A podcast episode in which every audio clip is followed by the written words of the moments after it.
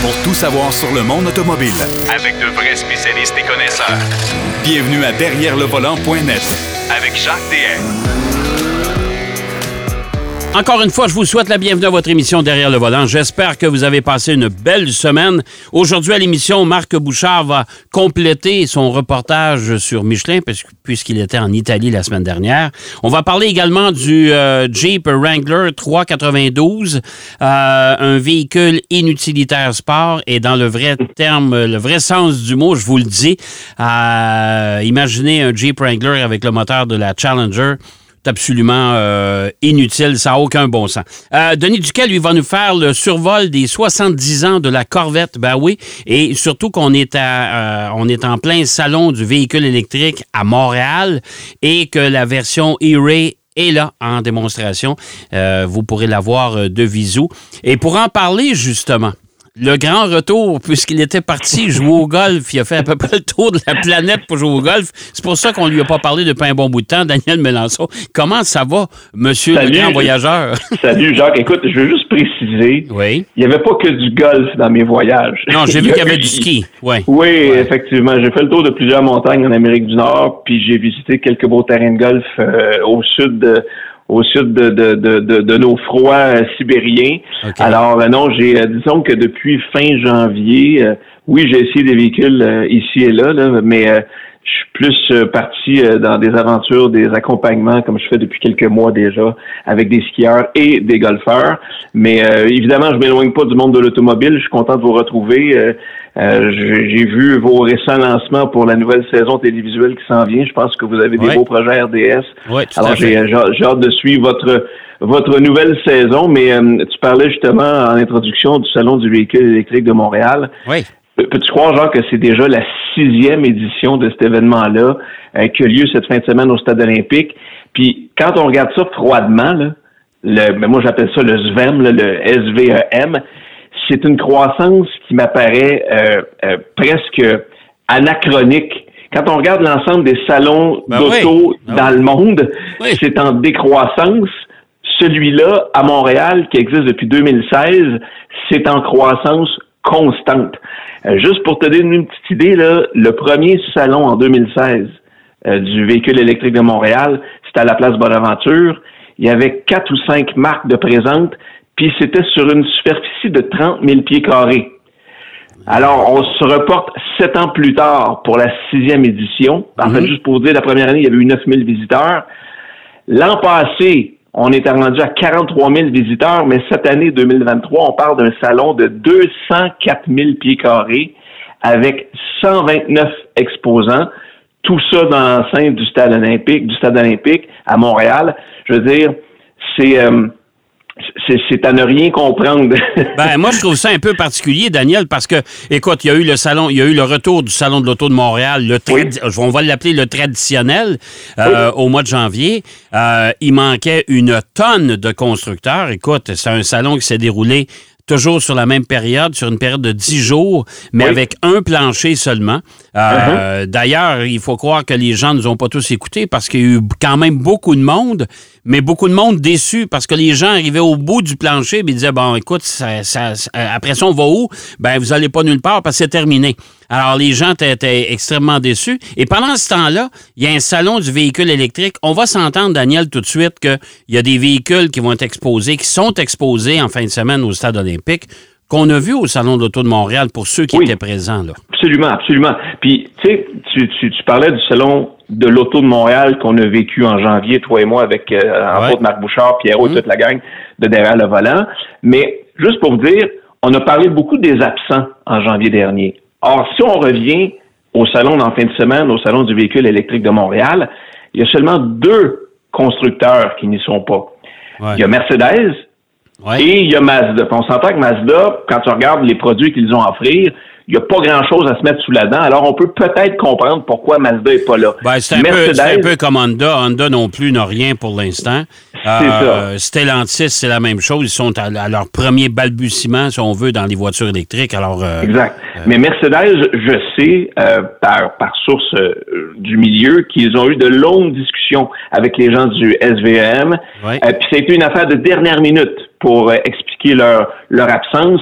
Mais juste pour vous dire, là, en fin de semaine, les gens qui viennent au stade olympique, c'est 50 voitures en démonstration, 60 véhicules à l'essai. Ça, on se cachera pas que c'est c'est le cœur du SVM parce que durant la fin de semaine, on prévoit entre 3 et 4 000 essais. Et puis, on parle non seulement des véhicules, des voitures qui sont sur place, mais aussi ben, tous les véhicules de transport alternatif, vélos électriques, scooters, euh, en voulez-vous, en voilà. Donc, les gens viennent non seulement voir, ils viennent palper, toucher le produit, l'essayer, et ils peuvent l'acheter. Donc, sans dire que c'est un salon révolutionnaire, c'est un c'est un salon qui grossit, c'est un salon qui est encore à échelle humaine. Et puis ce que vous allez voir en fin de semaine, là, ceux qui se déplacent au stade olympique, les étonnamment, parce que tu sais, à Montréal en janvier, on, on, sentait que ceux qui étaient là, ben, avaient mis des sous évidemment pour investir dans leur kiosque. Mais là, cette année, au Salon du véhicule électrique de Montréal, c'est comme si on venait de faire un, step-up, là, un pas en avant en termes d'investissement de qualité. On, avant, on était vraiment sur le tapis, euh, des présentations plus rudimentaires, permets-moi l'expression. Là, c'est comme si on venait de passer là, euh, de, de l'adolescence à, à, l'étape adulte déjà. Alors, c'est vraiment, moi, je, ça, je, je, j'ai de la misère à m'expliquer le succès. Remarque que c'est une grande tendance, l'électrification ben des transports, mais en même temps, je pense que les gens sont encore curieux. Les gens veulent voir qu'est-ce qui se fait de nouveau parce qu'on se cachera pas. On vit une ère, euh, ben, on va dire privilégiée, mais on vit une transformation du parc automobile graduellement, mais très certainement. Fait tu sais, si t'aimes les nouvelles technologies, si t'aimes les, les, les nouveautés littéralement dans cet univers-là, je pense que le SVM a tout à offrir pour quiconque triple là-dessus. C'est un, un, peu ça, je me dis, l'engouement. Puis le fait aussi, Jacques, que c'est, tu sais, l'année passée, les 43 000 personnes qui sont allées là durant un seul week-end, faut dire qu'il y avait une tempête parfaite aussi, OK? Euh, il y a eu, souvenons-nous, ben évidemment, on était en fin COVID, il y avait aussi une augmentation spectaculaire du coût du litre d'essence à travers la province, si c'est pas le Canada plus le contexte que les gens sont un petit peu plus sensibilisés à rouler vert. Euh, puis, tu sais, c'est juste un week-end. Fait que, veut, veut pas, ça se passe là, ça se passe pas sur deux week-ends. Fait tu sais, il y, a tout ça qui peut peut-être expliquer le succès du SVM graduellement, certainement, mais sûrement depuis six ans. Bien, surtout que 43 000 personnes sur un week-end, c'est quand même beaucoup de monde. Si on extrapole, c'est beaucoup plus que, que le salon traditionnel. Mais euh, je vais en venir à ça, justement. Est-ce que tu penses pas, Daniel, qu'éventuellement, il faudra que tout ce beau monde-là se parle pour qu'on ait un seul salon automobile à Montréal? Un vrai, là, un vrai avec tout le monde présent, tout le monde sur place. Ah ben écoute, c'est une très bonne question que tu soulèves là, Jacques. Euh, est-ce qu'il y a de la place pour deux salons? Moi, je pense que oui, dans la mesure où les deux salons se distinguent dans leur approche. Euh, évidemment, tout ça a un grand point commun. si on fait le fameux diagramme de Venn, au cœur de tout ça, c'est le mode de transport le plus populaire, c'est-à-dire encore la voiture. Mais il y a, y a, quelque chose dans l'ADN du Salon du véhicule électrique de Montréal que le Salon de l'auto n'a pas. Alors, tu sais, c'est est-ce qu'il y aura une, fusion un jour entre les deux, entre le promoteur, est-ce qu'un va acheter l'autre, ou est-ce qu'on va se cibler une date pour dire ben voici, c'est ça qu'on fait, puis il y aura un seul salon?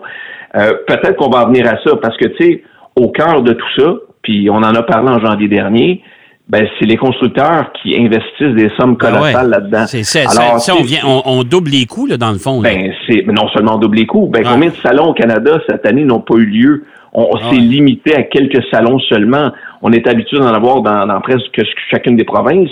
Là, il y a seulement quoi Toronto, Montréal et tout. C'est tout. Vancouver a été annulé, euh, Calgary, Ottawa, ça n'existe plus. Il y a eu Québec. Euh, bien sûr, mais Québec, c'est un salon qui est organisé entre autres par les concessionnaires et réalisé par les concessionnaires. Donc, les constructeurs ne s'impliquent pas nécessairement. Mais celui des véhicules électriques au stade olympique, on s'entend, Daniel, que y a les constructeurs qui sont présents, ils sont, euh, ils déboursent pour être là. là. Absolument. Ils déboursent, mais en même temps, ils ont l'occasion de vendre sur place. Ouais. Qu'on voit pas, ce qui est pas coutume dans les salons euh, que l'on connaît, euh, des, des, salons automobiles. Il y a des ventes qui se font littéralement en fin de semaine euh, au salon du véhicule électrique de Montréal. Alors c'est sûr que les gens viennent magasiner, les gens sont curieux, les gens viennent poser des questions. Mais tu peux littéralement faire une, une, une, mise d'achat, tu peux littéralement t'embarquer sur une liste d'attente. Alors, ouais, tu sais. Surtout. oui, ben en fait, ben ça, ça, c'est euh, c'est vraiment la, la, la, ben pas, j'allais dire la triste réalité. Je veux dire, c'est c'est une autre ère. On en a parlé, vous en avez ouais, parlé régulièrement, là, mais euh, chose certaine, tu sais, je, je, regarde les, les modèles à surveiller, les, les modèles vedettes en fin de semaine au, au, Salon du véhicule électrique de Montréal. Je veux dire, euh, si on prend par exemple la Polestar 6, euh, la LA Concept Edition, je veux dire, beau coupé cabriolet, 100% électrique, une première canadienne, euh, date de sortie prévue seulement en 2026, mais quoi qu'il en soit, si vous êtes prêt à débourser le 200 000 approximativement, il y a déjà une liste d'attente pour sa procurer. Alors ça, le mot liste d'attente, ouais. euh, je pense que ça fait maintenant partie de la réalité, ça fait partie du vocabulaire des mais, gens. Mais il reste que malgré tout, Daniel, il y a certains constructeurs qui vont être capables de nous livrer quand même un peu plus rapidement. J'espère. Euh, tu sais, comme GM, là, qui ont quand même euh, une quantité incroyable de véhicules électriques qui s'en viennent et vous pourrez les voir, euh, vous pouvez les voir au salon, là. Exact, exact. Euh, parmi, euh, je t'ai écouté dans, dans, dans, ton intro euh, parler de Denis qui va parler tantôt de l'histoire de la Corvette. Là, justement, ben Chevrolet est là avec deux modèles au, en fin de semaine au Salon du véhicule électrique de Montréal. Il y a le Chevrolet Silverado EV 2024 qui mise, ouais. je veux dire, GM mise beaucoup là, sur 30 modèles électriques à venir d'ici 2025. Mais la Chevrolet Corvette E-Ray, là, Ouais. Euh, D'ailleurs, la, la, première produite s'est vendue genre 1,1 million de ouais. dollars américains à l'encan Barrett Jackson à Palm Beach euh, samedi passé. Ouais, c'est quand même, c'est même si le, le, le, commun des mortels peut pas se payer cette Corvette E-Ray, il en demeure pas moins que c'est une, c'est une bête extraordinaire. On parle d'un prix autour de 130 000 dollars, mais tu sais, c'est c'est la première Corvette munie d'un rouage intégral et la première capable de fonctionner en mode 100% électrique. Alors, elle est là en fin de semaine. Euh, je vous ai parlé du Silverado, ça c'est certain, ça va être à surveiller.